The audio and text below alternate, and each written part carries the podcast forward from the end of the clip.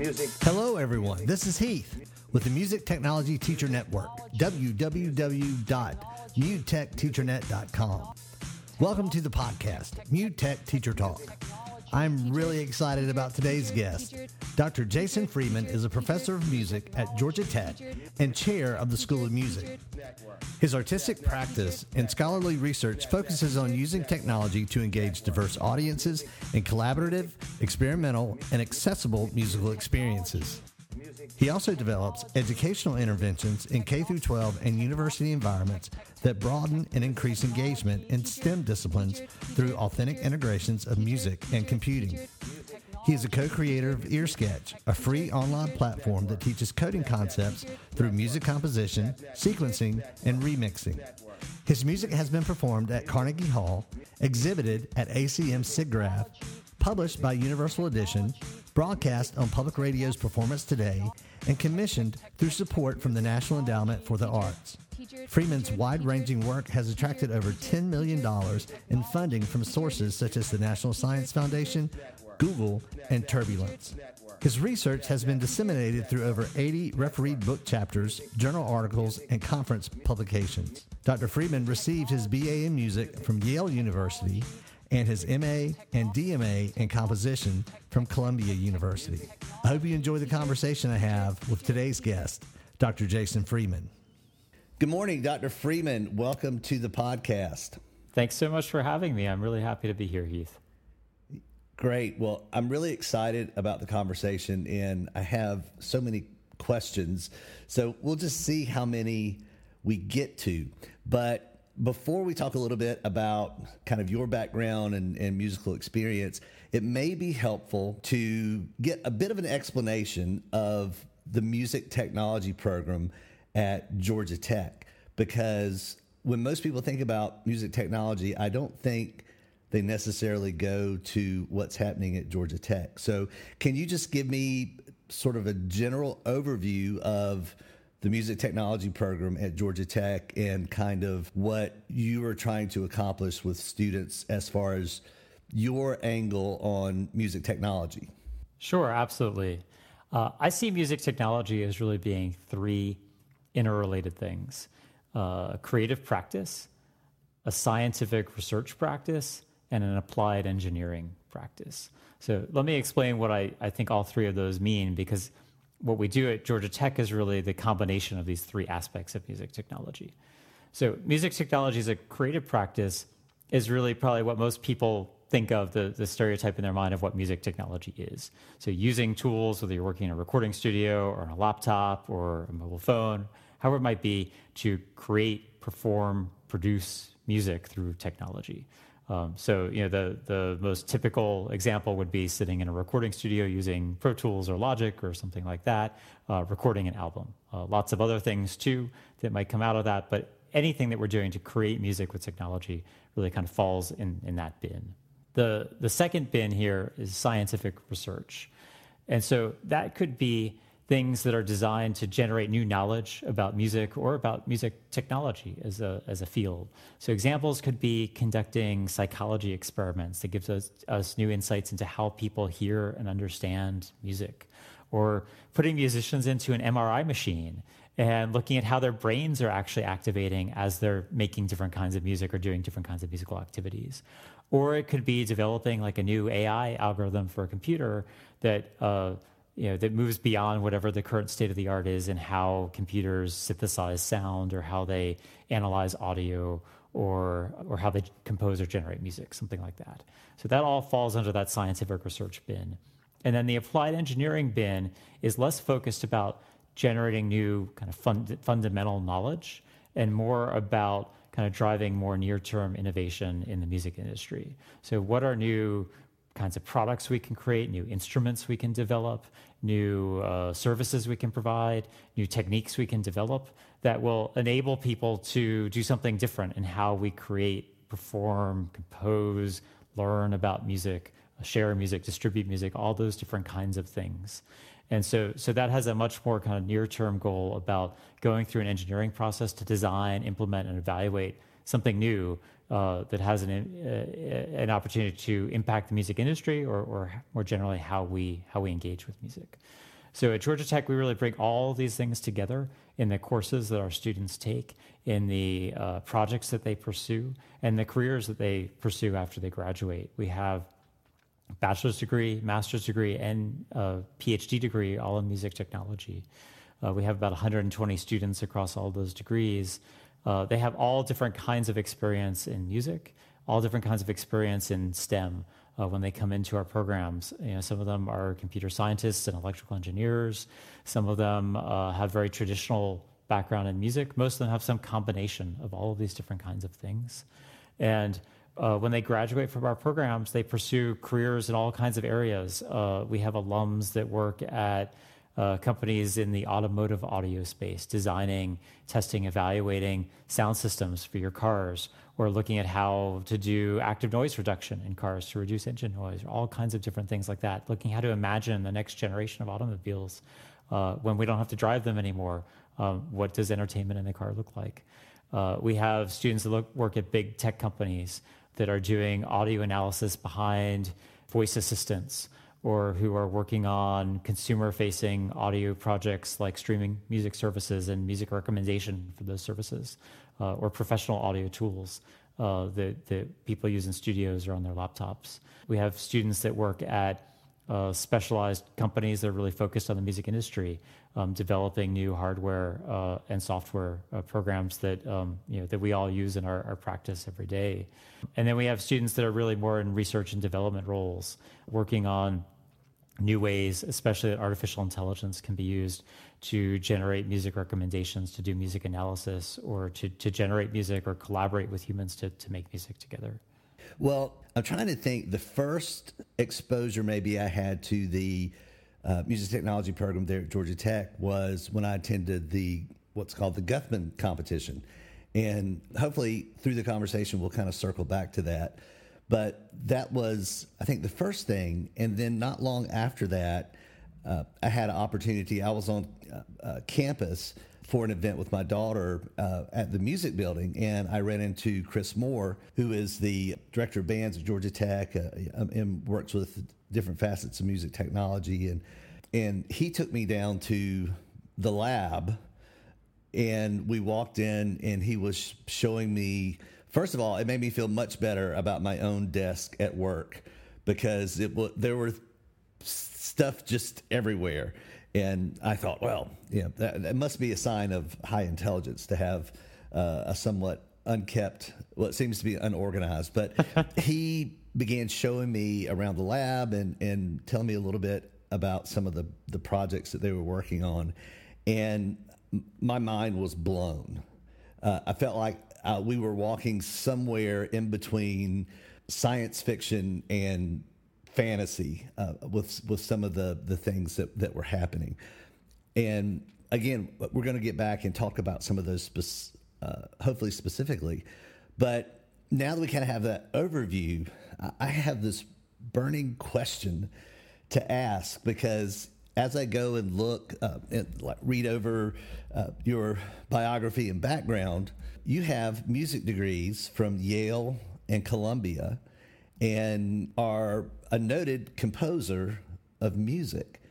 So, my question is how did you kind of end up in this space at Georgia Tech? Because it, those things seem to be somewhat incongruent, but you know, here you are. So, how did that kind of leap happen from what many may consider a quote unquote traditional music training to what you're doing now at Georgia Tech with music technology?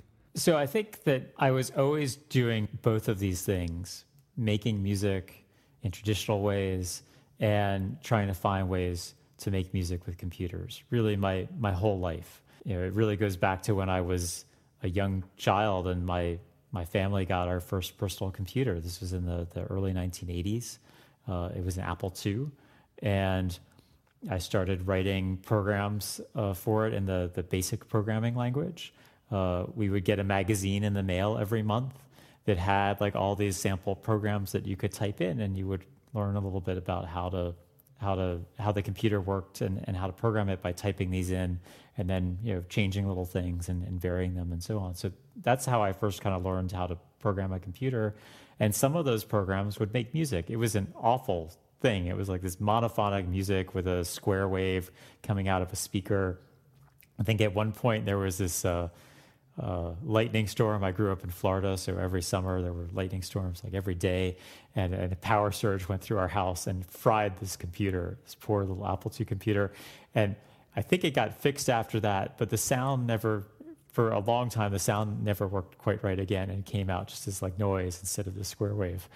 I, I don't know quite why, but but I was entranced by this idea that you could write code and and music could come out from this this early age, um, and you know and as I grew older and as technology uh, evolved, I started getting some experience using MIDI sequencers and and other things like that uh, to make music as well. And then and then eventually this idea of programming for musical interaction. So it's not just writing a series of of lines in a programming language that spit out the same piece of music every time, but you can actually create something that that responds to user input or responds to the environment in some way and, and, and does something. And so um, you know, as I was learning to play musical instruments, uh, uh, piano and then saxophone were, were, my instruments growing up. Um, I was at the same time learning about using technology to make music. Uh, I got to, to college and uh, decided that you know a career in music was was not for me. That that was not the the smart, practical thing to do, and I decided to major in computer science. And uh, I was still really engaged as a musician. I was composing, I was performing, I was doing all this stuff, but really kind of as a secondary activity uh, with my computer science coursework being the, the core thing. And um, about halfway through college, I got what was at the time this really coveted summer internship at a big technology company. And I thought my, my, my life was made. I had this great internship. I was going to go work there after I graduated. And I, I had the most miserable summer of my life. It was so boring. Everybody was just kind of looking at the stock price and when their, you know, when their options would vest. Um, not interns, obviously, but the full time employees there.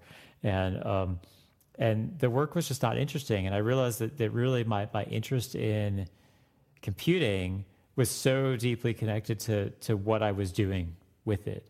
It was not this abstract interest um, to you know come up with a new algorithm or make a new you know product for a tech company. It was very much about using technology to drive creativity and and specifically music. And so, um, I really I, I, pivoted at that point. I got back to college junior year. I switched my major from computer science to music, and uh, and then I ended up going to graduate school in music. And it really wasn't until graduate school where I, I, I you know, Columbia has a has a really uh, critical role in the history of electronic music in this country. Uh, it was the first university to have uh, a center for electronic music research back in the 1950s. It was actually Columbia and Princeton didn't have the resources either of them on their own to buy this giant giant synthesizer, you know, the size of of a room. So they formed a center together. It was in New York City on the Columbia campus um, called the Columbia Princeton Electronic Music Center. When I was there, it was called the Columbia uh, Computer Music Center. It, it had evolved, um, you know, a long time since the 50s, but um, really found an environment there where people um, uh, encouraged me to try to find new ways that bringing computing and, and, and my music composition practice together um, would have meaning for me. And, and I really found that around musical interactivity um, uh, musical interaction, using technology as a way to bring people together to make music uh, together in ways that they might not have otherwise. And, and so that became an increasing focus of mine uh, as a graduate student. So I had this opportunity almost 20 years ago to join the faculty at Georgia Tech when they were just starting a program in music technology and really to help shape it and, and be a part of it from almost from the beginning.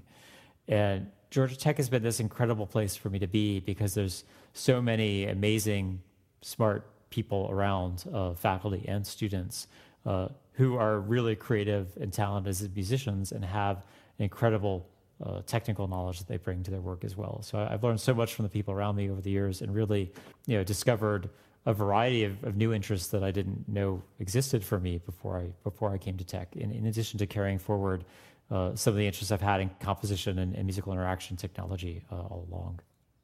One of the things I wanted to ask about that you've said a couple of times, and it's become a pet peeve of mine when I talk to people in the technology world and they refer to, not that you did this, but they refer to musicians as these creative, uh, you know, talented creative creative artists. And then when I talk to other people from outside the technology world and they're referring to, you know, technologists, they tend to refer to them or think about them in terms of, of skill, you know, a learned set of skills that they have to know. And my pet peeve is, you know, to be a really good musician, it takes a lot of time where you have to work to build skill in order to be creative with your instrument and vice versa on the technology side that yes you do have to have this knowledge and skills but mm-hmm. that creative piece is so important particularly when you're thinking about you know engineering and developing new things that on both sides it both require skill and creativity. So have you run into that somewhat or, or how do y'all yeah yeah i think i think there's a there's a narrative in the world of music technology which is very alluring but also a little bit dangerous about the the ways that technology democratizes access to music making and you know anyone with a macintosh computer has GarageBand sitting on it, right? And they can open it up and start making and recording music. And we have all these apps you can download on your phone that you know that create these these high level interfaces that you can learn very quickly to start making music expressively, even if you've never learned an instrument. And if you take that to an extreme, it could be misinterpreted to mean that nobody needs that musical skill anymore because the technology is taking care of the skill and we just need the the expression, the creativity. And and you and I both know that's obviously not true, right? Um, I think I think what technology has done for us in this space is create a, an incredible way that that people can have a kind of a low stakes engagement with music making and experience what it's like to be creative.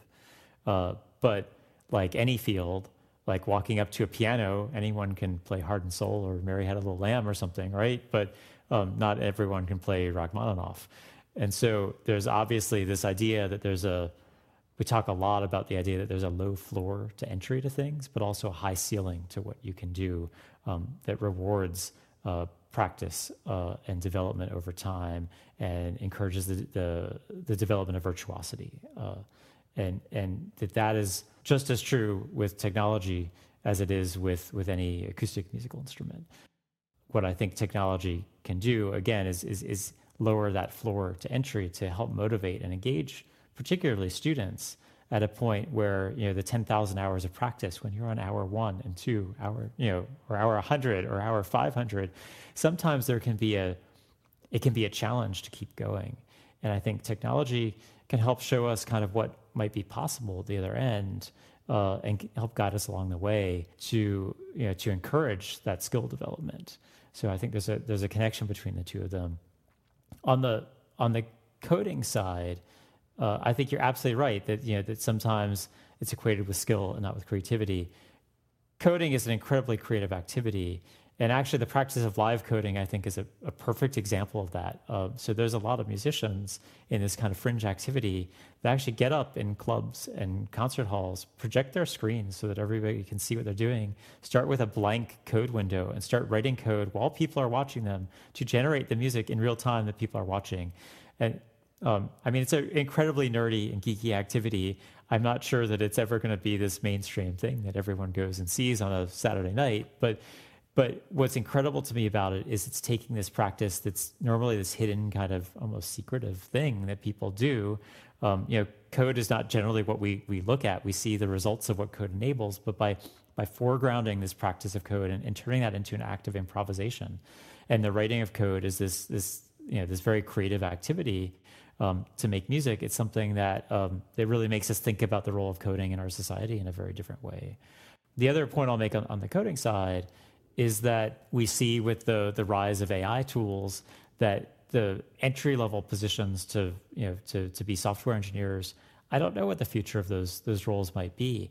Um, you know, the very basic, you know, let me write some code to get you know to get something done. I don't know that that will be necessary in five years or you know or five months even.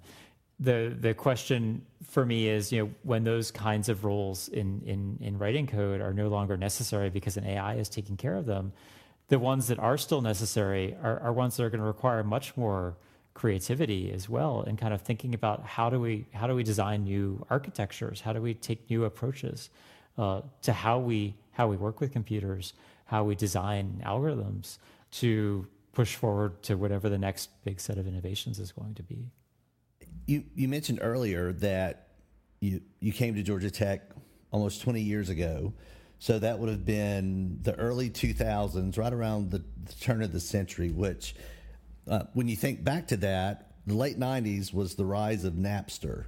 And then I think it was right around 2001 was when Apple first introduced the iPod. And a few years later came along the, uh, the iTunes store.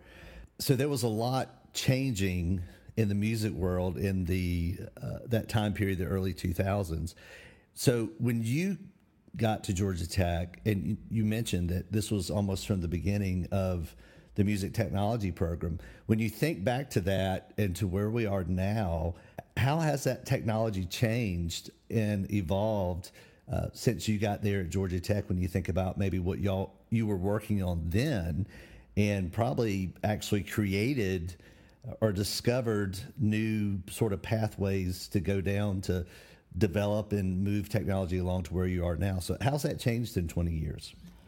I, I think one of the premises behind our program was an assumption that traditional music technology careers were going away, that it was going to be harder and harder to get a job working in a recording studio, doing live sound, things like that, uh, because the industry was moving away from working in studios and more towards working on a laptop or, or later, uh, you know, even on a phone.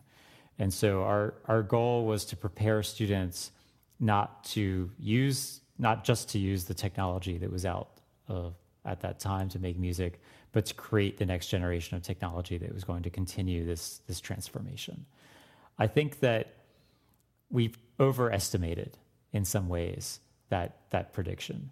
Uh, certainly there's a ton more work happening on people's laptops than there was you know 20 30 years ago you know, we're recording this podcast over a network using a cloud-based DAW you know and we're both on our laptops so so clearly that's true i think that there's still a thriving industry for recording studios uh, that uh, you know that clearly has not disappeared uh, that need is still very much there um, to have somebody in the room with you with an expert set of ears and experience to really take um, take what you're doing to to another level. So I think yeah, I think we partially got that right, but not entirely. I think what we're seeing now that we didn't really predict was how much AI was going to replace some of the things that uh, that people are being trained to do. So you know, so as an example, you know, one thing we were talking about 20 years ago, we're still talking about today, you know, auto tune, right?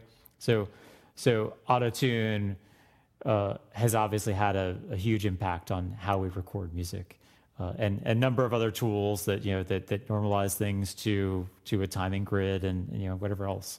Um, these have become standard tools in in our toolbox as engineers. We use it when it makes sense, or when we need to fix something, or when, when there's an artistic goal that we're trying to achieve through through a particular technology or, or, or plugin.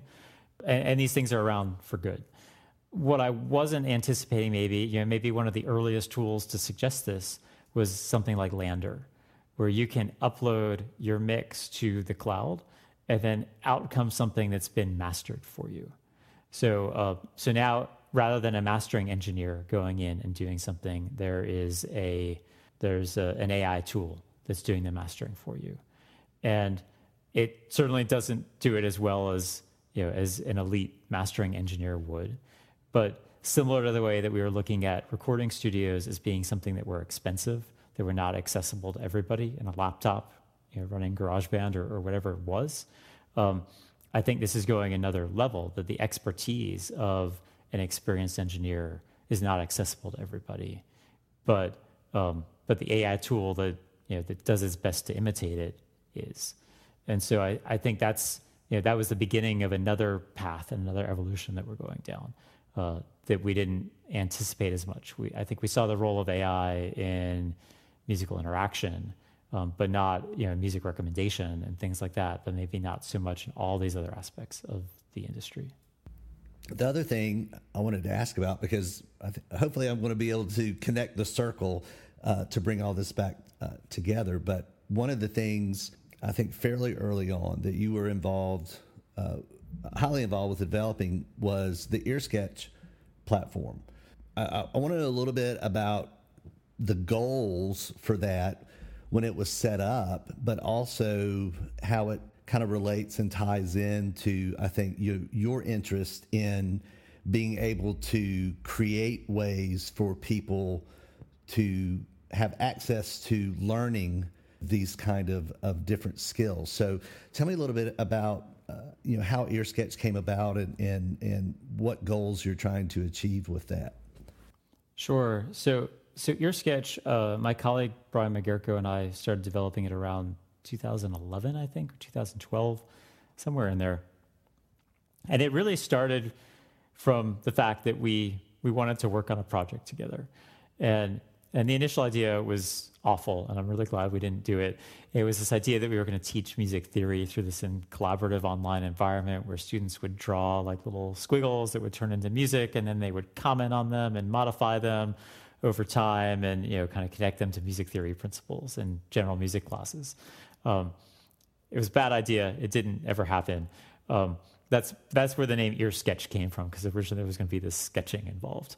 Um, but then, kind of out of the rubble of that idea, came this other idea that um, computer science education was being taught in this really boring, abstract way, where um, students weren't connecting with it because you know it's like, well, how do I, you know, how do I concatenate two strings together? So you type in, you know, Heath, and then you type in Jones, and then you spit out Heath Jones with the space in the middle. Yay! Super exciting.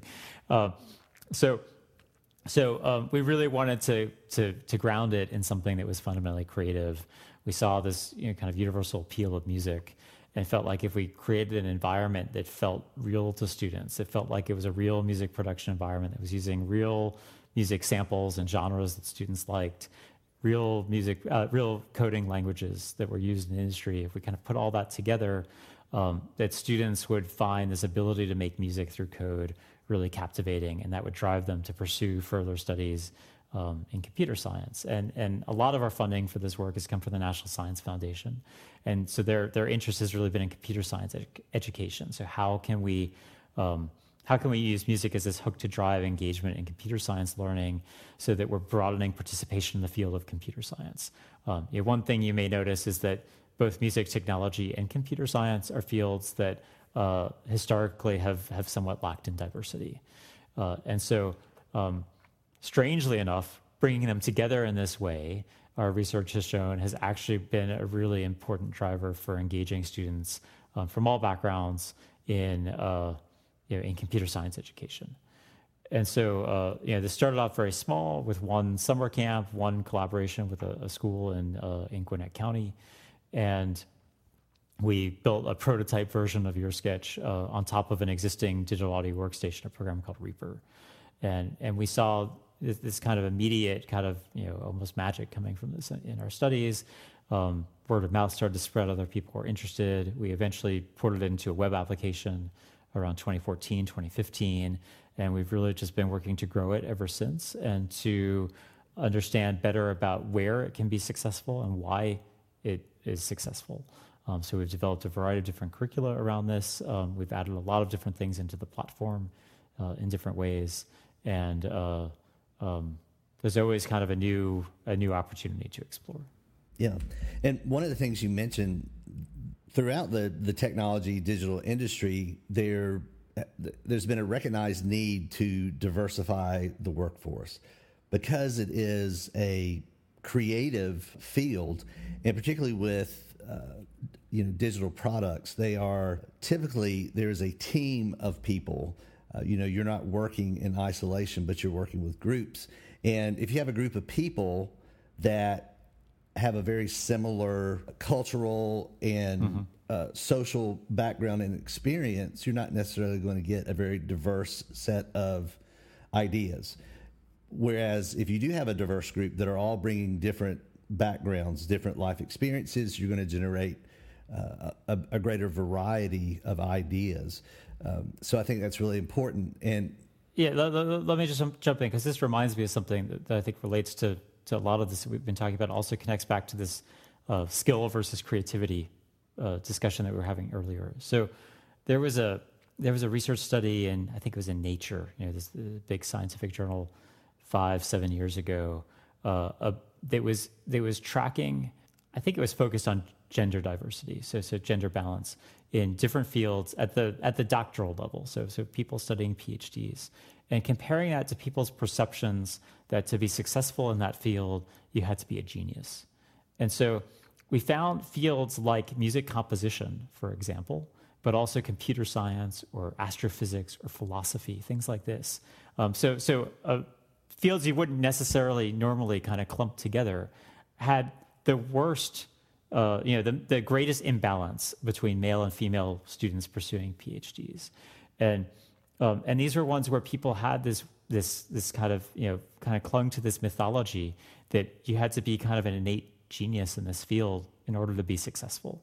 Um, which you and I know is not true. You know, you have to put in the time, you have to develop the skills, you have to practice, and that's as much true in philosophy, I'm sure, I don't know that much about philosophy, but that's, that's, as much true in philosophy as it is in composition as it is in, in computer science. But because this myth kind of exists, um, it discourages people from going into this field that feel like they don't come from a background or they can't identify with people already in the field that um, you know um, they would qualify them to, to, to kind of have this innate talent uh, or you know or innate genius or, or, or whatever. And so I, I think that what you're talking about here, about how we talk about these fields in terms of skill and creativity, is really important.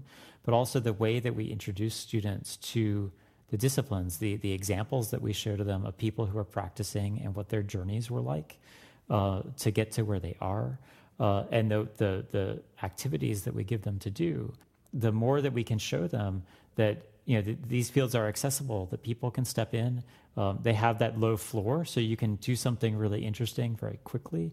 But then also, there's this reward for continued work and practice, putting in the time, and, and to show them that pathway for where that gets them, I think is really important. As we were talking about this, one of the things that you know I was thinking of because I, you know, I can remember in the early 80s, I was born in 1971. So, you know, I can remember in the early 80s, uh, you know, the Commodore 64. Mm-hmm. Uh, you know the which I believe still holds the record as the most commercially successful. Like there were more Commodore 64 units sold than any other uh, computer uh, since then, right? So, but you know that was this amazing thing because you could get this computer and hook it up to you know your television and you, you learning how to code. Um, but when I think about the the 80s because you know the personal computer isn't commercially available to the public until you know the very early 80s you know before that computers were primarily for uh, you know big industry you know government kind of things so yep. the personal computer comes out uh, in the early 80s and i remember you know talking to my parents my dad and go oh we got to get one of these you know the computers in the house. And you know, my dad going, you know, what do we need a computer for? You know, as he picks up and sticks his finger in the holes of the telephone to, to dial a number, right? Yeah. But, you know, when I think about that early, uh, you know, video game. so a lot of, I think, early video game development was happening in Japan. So, you know, with companies like Coleco or Nintendo. Um, so you have, I think, a very specific kind of culture from Japan. But then when I think about how computers were first kind of developed and introduced in the U.S. I don't have any have done haven't done any research on this, but I speculate that for the most part, a lot of those early computer buyers were middle upper class suburban neighborhoods, right? So technology wasn't, you know, at that time period, I think shared universally as an American experience. And so maybe, I don't know, maybe that drove that kind of uh, particular demographic into the early technology field. But, you know, when I think about the last 20 years when it comes to technology and, and digital tools. That, I mean, that's pretty much universal now. So it seems to me like maybe that is a more shared experience in our country than it was, you know, maybe 40 years ago. I definitely see your point there that the, the access to the, the technology is, is more ubiquitous. I think that it's also important to make a distinction between, uh, in terms of how people are using the technology. So when you're talking about the 80s and you know IBM PC, Commodore 64, Amiga, Atari, Apple II, all of that, I think that you know when you these were these were platforms where you started them up and you kind of immediately had to start troubleshooting, right? You know, putting in a floppy disk, you're figuring out what you know what to connect to what. The operating system is is going into a you know command prompt often where you're having to type in commands to navigate around. Um, and this distinction between you know, playing a game versus you know, writing a program in BASIC um, or you know, or just learning how to use the thing is is not so wide. Um, you know, we're moving more now towards closed systems in which you know our, our devices aren't openable, they're not repairable. Um, we can only install things on them that are approved by the people who sold us the devices. And you know and there's benefits to that that you know that improves security and reliability and all these kinds of things. And we're able to have very small devices uh, uh, you know that we can fit in our pockets and and, and and so on. But even if everybody is using these devices or almost everybody is um, a relatively few number of people are creating things with the devices, you know, programming them, or you know, or the difference in music between people that are listening to Spotify versus people that are recording their own music, right? So, so, so that divide I think is very much still there, and you know, when we when we look from the perspective, my perspective as a as a college educator, we see people come in their first year of college, and some of them have had prior experience, say you know they've taken a computer science class in high school or they were part of a robotics team or they did um, you know or they learned this stuff on their own outside of school. And they come into a first year computer science course and they're sitting next to people who sure they've been using computers their whole lives but they're digital natives but they've never programmed before. Um, in the music side you know, we have people that come in, they've been using Ableton Live and Fruity Loops. They've you know, recorded their own stuff. They, you know, they have a lot of experience. And people who come in who don't have any of that. Um, you know, you teach in Gwinnett County, where almost every kid in Gwinnett County in middle school and high school has access to a music technology course, which is incredible. Uh, I can't name any other school district in the country off the top of my head that, that, that does that. Um, so not every student has the same opportunities that the students in Gwinnett have. And so, you know, one of our one of the important things for us to do when when kids get to the college level is to make sure, um, obviously from the way that we teach, that everybody is on a level playing field. But the bigger issue is the, the culture that somebody might you know make a comment that's really like a microaggression. It's like, oh, you know, oh, what you know, what language did you learn in, in high school, or what DAW did you use when you were in high school, or something like that. And that that embedded at that, it seems like an innocent question, but there's a there's a there's a tacit assumption that's behind that. It's like I had this experience and you didn't, so I'm better prepared for this course, or I'm going to be more successful here. And so it's it's very hard, but very important for us to try to dispel those kinds of myths too um, when people come in and to set up classes in a way because the prior experience is not necessarily a good predictor for future success and so we, we want to make sure that we set things up in a way that um, that positions all students to to be successful and to be confident in themselves the next thing i want to talk about uh, is something that's that's been on a lot of people's minds over the the the last several months, and it seems like it's just exploded. Uh, you know, really like within a, the last year, but it's been around for quite a while, actually, and probably misunderstood uh, by most people. And that's the idea of uh, artificial intelligence, AI, or ML, uh, you know, machine learning. And most people, you know, when they hear that, I, I think they probably uh, immediately think about, you know, Arnold Schwarzenegger and the Terminator movies and you know the evil AI that uh, that uh, the machines are coming to take over. The first real experience I guess I had with AI was actually at the Georgia Tech lab when I was introduced to Shimon. And I believe that uh, somebody was telling me that Shimon actually has made television appearances and yes, uh, even nationally. So, so Sh- Shimon is this robot that is through machine learning and artificial intelligence can actually generate, compose music. And just to explain, if you can imagine, Shimon plays a marimba. And so if you think about this keyboard instrument, it's uh, and it uses eight mallets at a time. So you know, you think about two people playing a marimba with four mallets each at the same time. So the mallets move up and down the instrument and it plays, and it's it's fascinating and it's wonderful. Just tell me a little bit. Uh, about how was Shimon developed when we talk about machine learning, artificial intelligence, you know, what's really happening there?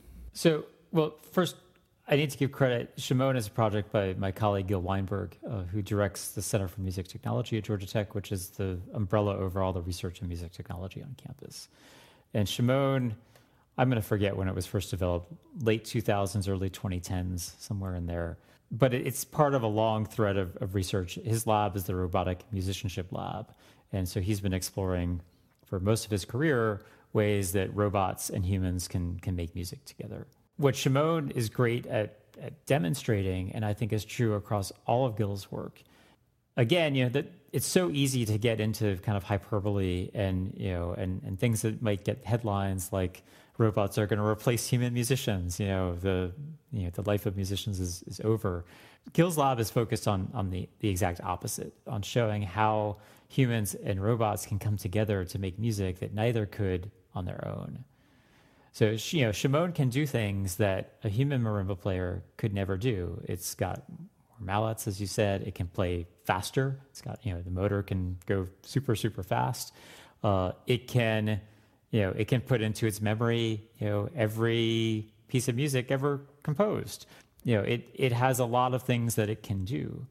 And so, but it does it works best not when it's playing something that was pre-programmed for it, but when it's playing along with with one or more human musicians. Uh, and so, like within a combo, it can trade fours, it can listen to what other people are playing, and build on and vary and extend what they're doing. That then sparks new ideas amongst the human musicians who then kind of you know, you know go off of what it's doing and goes back and forth.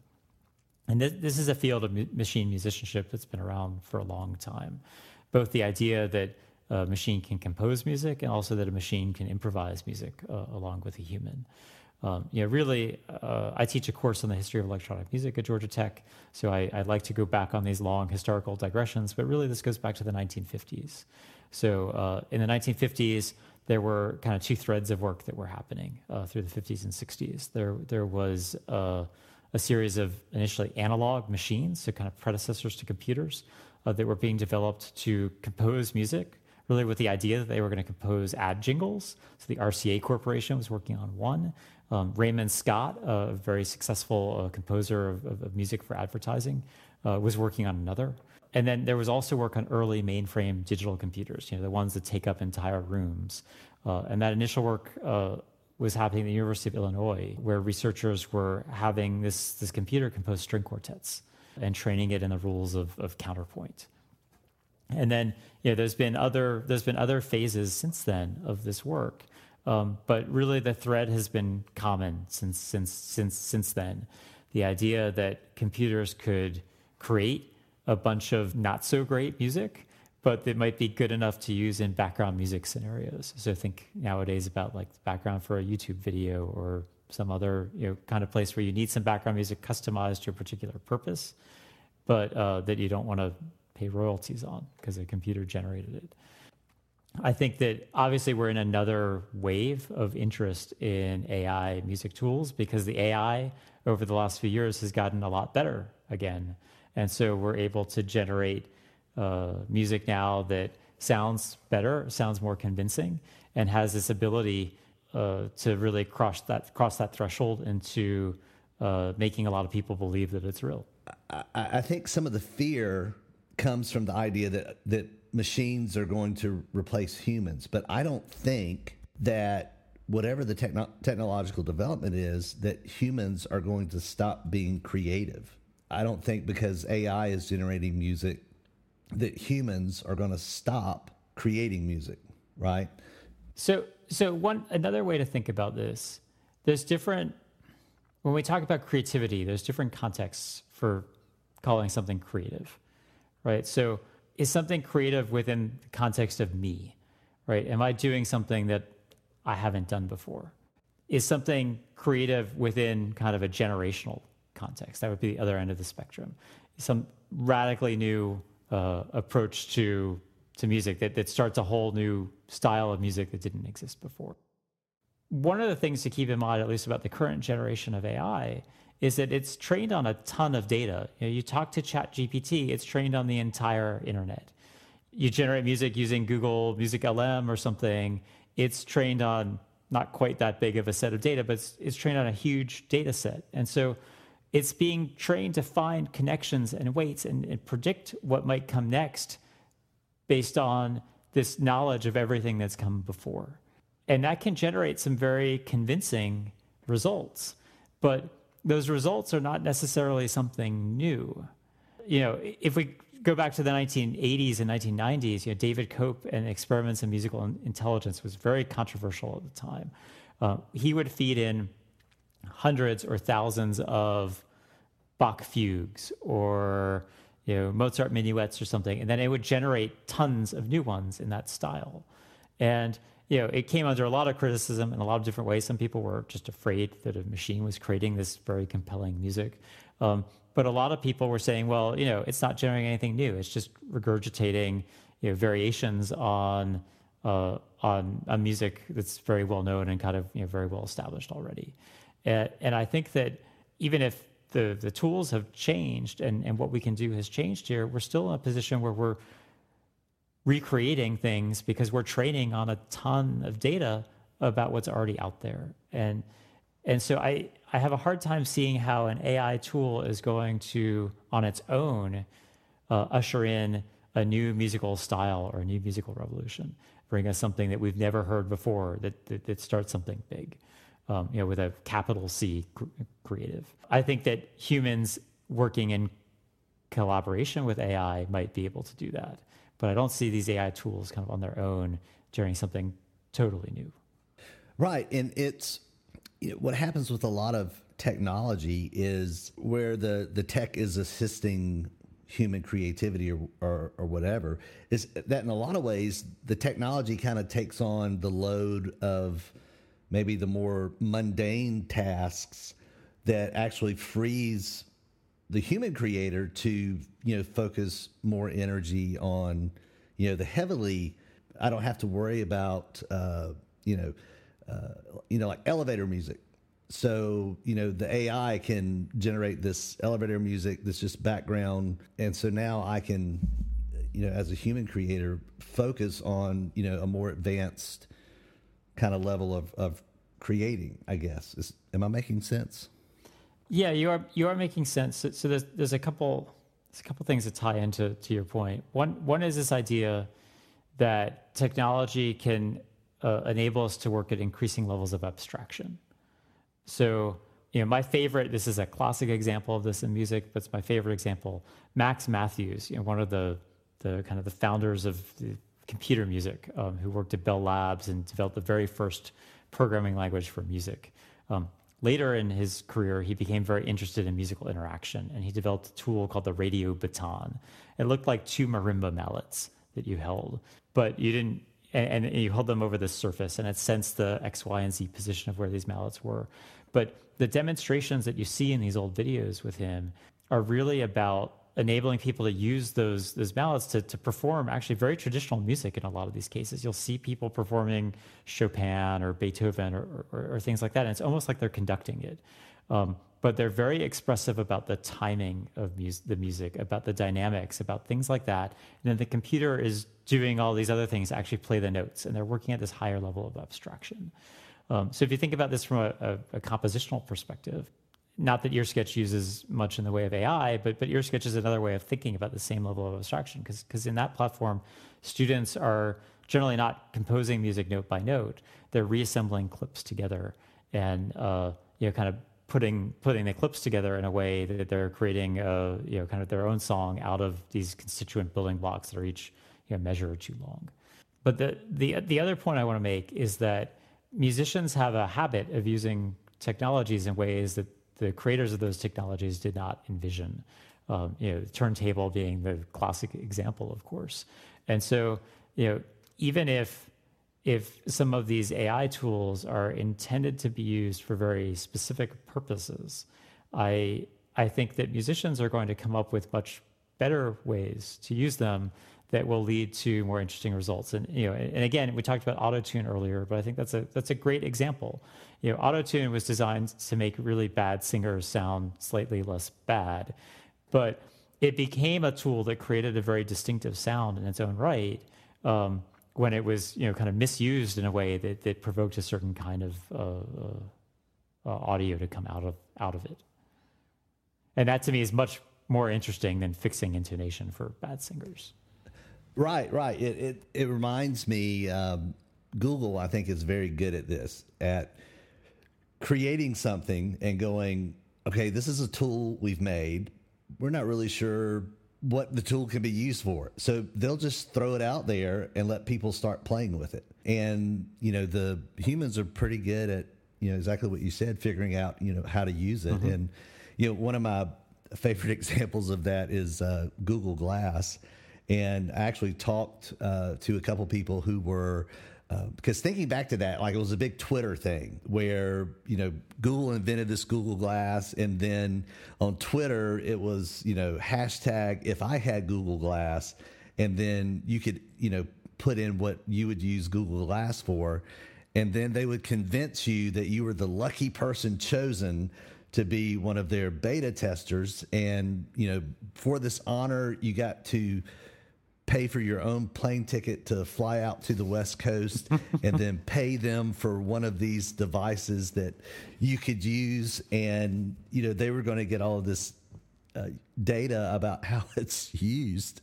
And after a few years, um, you know, I heard stories that even people in Google who were developing Google Glass got to a point where they just refused to to wear it. Huh. and then, you know, it kind of it kind of went nowhere. I, I mentioned uh, Rick Beato has a, a, YouTube channel that's that's awesome, and he was talking about this AI thing, and one of the comments he made was, you know, technology never goes backwards, and that struck me at first, but then at the same time, kind of thinking about this Google Glass thing, I thought, well, it doesn't go backwards, but it does sometimes just run into dead ends. I think I think also sometimes technology doesn't meet the moment. So Google Glass, I'm, yeah, I, I don't know a ton about Google Glass. I never used it, but but my sense with it was that it it was the right technology at the wrong time, perhaps. That um, you know the uh, the experience was was a little bit um, imperfect, but also that we as a, a, society were not ready to wear this thing that was going to really uh, kind of transform our experience of the entire world around us. Uh, you know, we have another wave of augmented reality happening right now. There's different ways that's been successful you know, in, in the audio domain, people have earbuds in their ears constantly. And we don't seem to have an issue. It's not just listening to music anymore, but these earbuds also, um, you know, you push a button and you can speak to Siri or Google Assistant or whatever, um, and you know, and and interact with your world. So, so in the audio domain, we seem to be much more willing right now to put, you know, to, to have this interface between our senses and, and the world than uh, than we do in the visual domain. But I'm not sure, you know, if Google Glass, you know, version two or you know whatever the next thing is, they'll never call it that again because they don't want you know they don't want to associate with a failed product. But um, or even like if you think about another example that goes further back in time, before Apple came out with the, the iPhone, they came out with the Newton, which was one of the biggest product failures of I think of the 1990s. People made fun of it the technology was not there. You know, the handwriting recognition was awful. It required a stylus, all this kind of stuff. Um, it was, you know, it was the the right idea, but at the wrong time, and it didn't have the connectivity because cellular networks were not at that stage yet. Uh, but a decade later, the iPhone came out. They learned from the mistakes. The technology had advanced to a point. Um, you know, we were used to to using these personal digital assistants like you know Palm Pilots and Blackberries and stuff like that. So that the time was right, both in terms of the technology and also in terms of our, our cultural expectations to uh, to have the that device take off. Right, and and that's an important point. I was talking um, on one of the other podcast episodes with Chris Rickwood, who is a composer, a music composer, but he all of his music he composes for video games. Um, and he's got into the industry in the mid 90s, which was kind of the ground floor of video game sound, where we were sort of leaving that 8 uh, bit uh, sounds to becoming more symphonic. And, and you know, he made, uh, you know, the comment that, you know, as a musician, there were things that he wanted to do, but the technology just wasn't ready yet. Whereas, you know, he said today, uh, you know, now the computers or the, the consoles can can handle it. If he wants to, you know, he said when he started, I couldn't use a WAV file, you know, an uncompressed file because I had to be very conscientious about how much memory it was going to take. He said, whereas today, you know, I can drop in 30 tracks of a very symphonic kind of score and, you know, the com- computer doesn't blink. So the technology and the ideas and the innovation don't always line up, but I know a number of times, uh, different things that we've talked about today. You know, you've mentioned, uh, you know, we had this idea and it, it, just it was terrible and it collapsed. And but the thing about it is, you know, that's such a critical piece of discovery of creation, right? So even with my students that are creating music, I tell them you have to be you have to be willing to make a lot of bad music if you're ever going to learn how to make good music. It's it's so important that our students learn how to fail, and that failure is a, a good thing. You know, it's a, this is one thing that I think that, uh, that that startup culture in Silicon Valley probably got right. You know, fail fail frequently, fail fast, and kind of learn from those experiences. Um, but so many students are are are scared of taking risks because they you know they're worried about getting anything less than an A in a course, and it takes a lot of work as educators, I think, to create a space where students feel uh, comfortable taking those risks and failing, and, and feel like it's it's it's okay or even even good to fail sometimes. So as we're sitting here uh, talking and looking at the looking at the clock, and I can't believe we've already been talking for you know an hour. You know, first of all, let me just say how much I really appreciate you uh, you know, taking the time to talk to me today because I, I, know you're very busy. And I, I usually have like a group of questions I like to close the podcast with, but there's still so much more I would love to discuss. So I don't know if you might be willing, mm-hmm. but let's maybe see if we can find another time and we can continue the conversation with a part two. Yeah, sure. So rather than extending the time anymore now, we'll I'll, I'll, come to those closing questions next time because it's been a wonderful a wonderful conversation, and so uh, more to discuss, and uh, we'll promise a part two that will come along not too hopefully not too long from now. So, but yes, Dr. Freeman, uh, Georgia Tech, the chair of the music department and music technology. Again, thanks so much for being with me today. My pleasure. I look forward to continuing this conversation. I, I've really enjoyed it so far. Great. I hope you enjoyed my conversation with Dr. Jason Freeman, and I look forward to continuing the conversation in the near future. If you're interested in learning more about Dr. Freeman and the music technology program at Georgia Tech, check out the notes for this episode to find the links to the websites mentioned in our conversation. If you've enjoyed the podcast, please subscribe, leave a review, and share with your friends and colleagues. Subscribing and leaving positive reviews are a huge help in boosting and promoting the podcast. In addition to this podcast, there are links to my website, YouTube channel, blog, social media handles, and Discord server in the episode notes also. I hope you'll be on the lookout for the next episode of the podcast where I'll be having a conversation with Megan O'Connor Vince. Megan teaches at Barnstable High School in Hyannis, Massachusetts, where she teaches jazz band, hip hop, and music technology. She has presented at regional and national conferences on her innovative hip hop curriculum that has also been published as a featured unit in Music First Classroom, one of the most widely used platforms for delivering music education content online and in the classroom. Until then, this is Heath with the Music Technology Teacher Network. Advocate, support, inspire, create. Net, net, Teacher Network. Net, net, Teacher Network. Network.